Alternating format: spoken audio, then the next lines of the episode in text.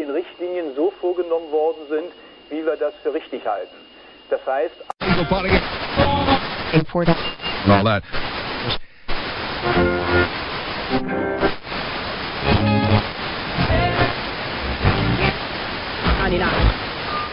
all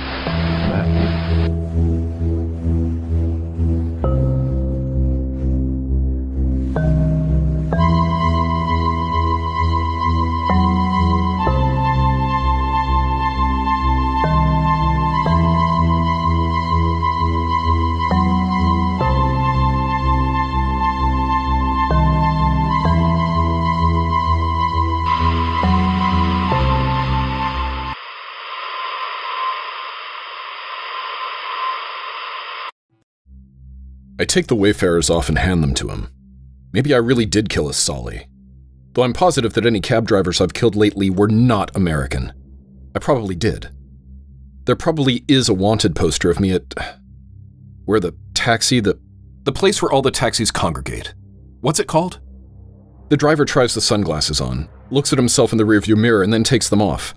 He folds the glasses and puts them in his jacket pocket. You're a dead man, I smile grimly at him. And you're a yuppie scumbag, he says. You're a dead man, Abdullah. I repeat, no joke. Count on it. Yeah, and you're a yuppie scumbag, which is worse. He starts the cab up and pulls away from me. While walking back to the highway, I stop, choke back a sob, my throat tightens. I just want to. Facing the skyline through all the baby talk, I murmur, Keep the game going. As I stand, frozen in position, an old woman emerges behind a three penny opera poster at a deserted bus stop, and she's homeless and begging, hobbling over, her face covered with sores that look like bugs, holding out a shaking red hand.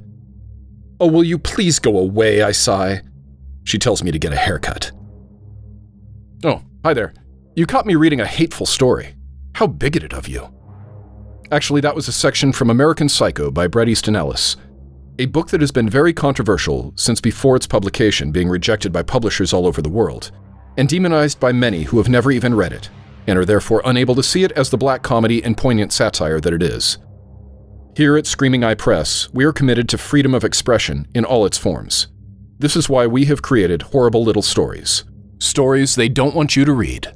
A collection of horror and dark fantasy stories by Joe Lansdale, Gary Raisor, Elizabeth Massie, Jack Dann, Richard Christian Matheson, G. Wayne Miller, Ray Garton, A.J. Lance, and more. All proceeds will be donated to the anti censorship organization, the Foundation for Individual Rights and Expression, or the FIRE, found at thefire.org. What is freedom of expression? Without the freedom to offend, it ceases to exist. Salman Rushdie. And if we've offended you with this commercial, then just turn it off for fuck's sake.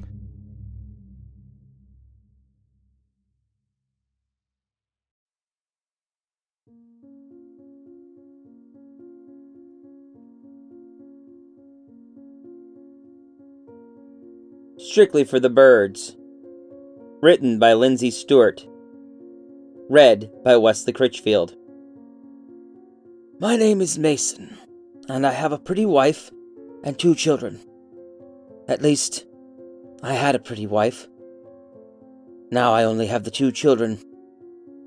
They, thank God, were too young and innocent to fully comprehend the real horror of what happened in a park in North London last Sunday week. My wife, Elizabeth, now lies in a hospital in Ipswich, her face distorted with fear and disgust.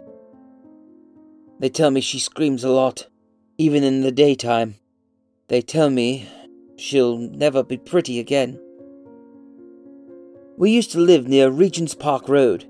We've moved now, away from Primrose Hill, away from any park from any birds. Of course, of course, the children don't understand any of this. Or I don't think they do. Why can't we go and play on the swings now, Daddy? They ask. I can never tell them. Is it because of that man, Daddy? They ask. I always make some poor excuse. But I think they notice the beads of sweat on my forehead. They notice that I can't look at them in the eyes. Not anymore. It's a pity they should have learned to sense evil so young. Many of us go through life without ever having to admit that there is real evil in the world. Perhaps one is shaken by some appalling crime beyond human comprehension. For example, take Christie. Even so, you forget the whole thing until such an evil touches you personally then you can never know peace again. This is the story of how my wife found madness, and how I learned never to sleep with my eyes shut.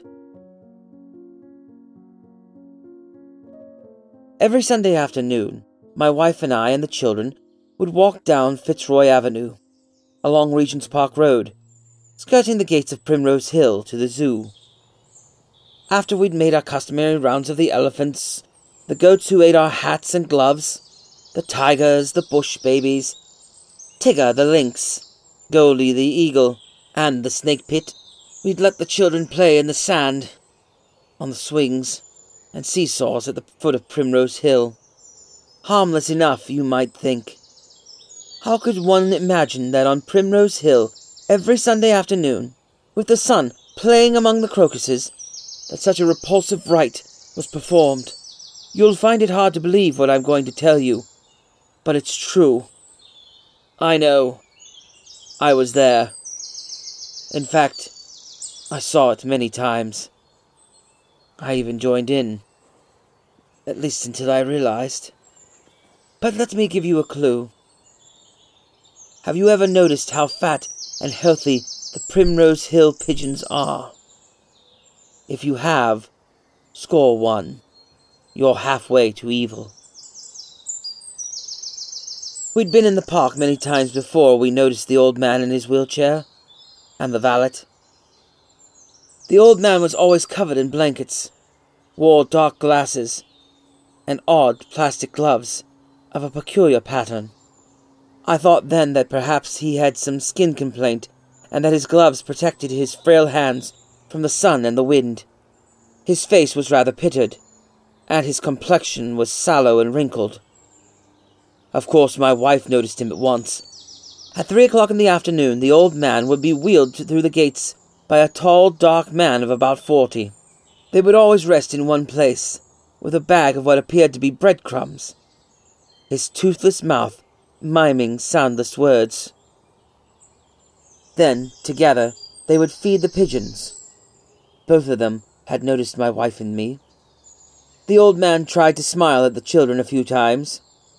His red tongue flapped in his mouth as though it were desperately trying to say something to them. Poor thing, my wife observed. It was some weeks before we actually approached the old man, and I had sensed that something was wrong, though I did not know what then. I tried to stop my wife from going near him, but she merely said, Pooh, to me. The valet did not seem to welcome visitors, and discouraged conversation in his silence. The old man smiled. My wife talked about the weather. He handed her a white paper bag, indicating that she should feed the clustering throng of pigeons around his chair. She threw a handful of the contents to the birds, and they all rushed towards it, fighting and flapping over each morsel. The crumbs were rather green, very soft and crumbly, like rotten cheese. My wife grimaced when she touched it. With a lift of her eyebrows, she asked what it was that the birds were gobbling up so ravenously. But the old man flapped his plastic covered fingers and crowed with delight. The valet gazed into the distance and said nothing. He turned the wheelchair around abruptly and pushed the old man out of the park. Although on subsequent Sunday afternoons we helped the old man to feed pigeons, I was invariably reluctant. I didn't know why. I began to notice that he seemed to be shrinking a little. Old age, senility, some curious disease. I didn't know. For instance, on the last Sunday in May, I noticed that the corner of the blanket which covered his legs had slipped. He only had one leg. Poor old boy, said Elizabeth. There must have been something so terribly wrong that they had to operate. A few weeks later, the other leg had gone. After that, we watched him from a distance. Perhaps we couldn't bear to see him crumble away completely. The victim of a mind and body destroying fungus, some parasite eating his limbs, day by day, spreading in a slow death wherever it moved. Perhaps it was the smell of him. It lingered in the air when he had gone, or perhaps we sensed in our inner minds that something sickening and ugly was taking place. Could it have been that?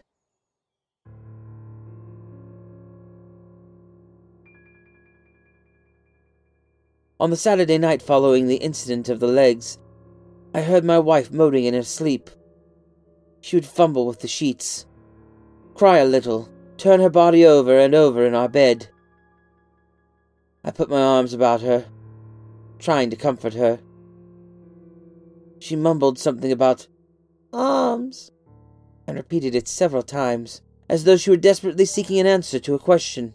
She woke up very suddenly, about four in the morning, crying. I pulled her to me and asked her what was wrong, and kissed her. She shivered in my arms, shook her head, and fell asleep.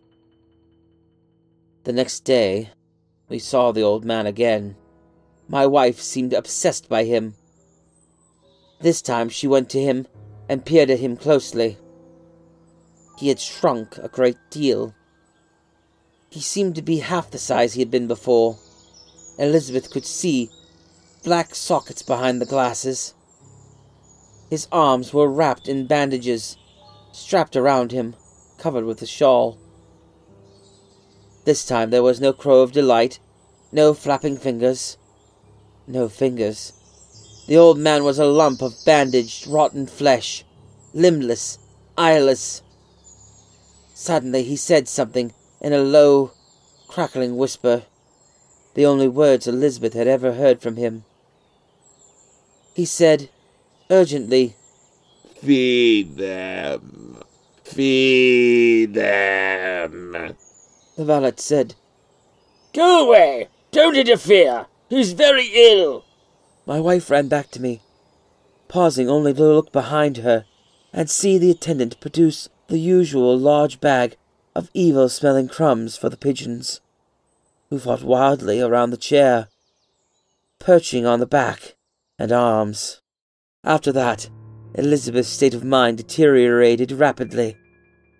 I took her to her doctor, who gave her some iron pills and told her she needed rest. She took to sitting in an armchair in the corner of the room, fumbling with her fingers, picking at a piece of thread in the cushion. She said very little, answering questions in a monotone. I meant to take her to a psychiatrist of my acquaintance in Wimpole Street. On Sunday, we went to the park as usual. I didn't want Elizabeth to come with us, but she insisted. The children were happily playing on the swings. Elizabeth sat on the bench, gazing with utter concentration at the entrance to Primrose Hill. I was reading the color sections. When I looked up from the magazines, she had left my side and was standing fifty yards in front of me, facing the gate. I think she was talking to herself. My watch told me that it was three o'clock. This time, only the valet came through the gate. No wheelchair, no old man, only an umbrella and a bag of crumbs, larger than usual. I think she knew what was coming. My wife turned to me and screamed at the top of her voice. The valet dropped the bag, fled. The soft, green, fleshy crumbs spilling on the grass.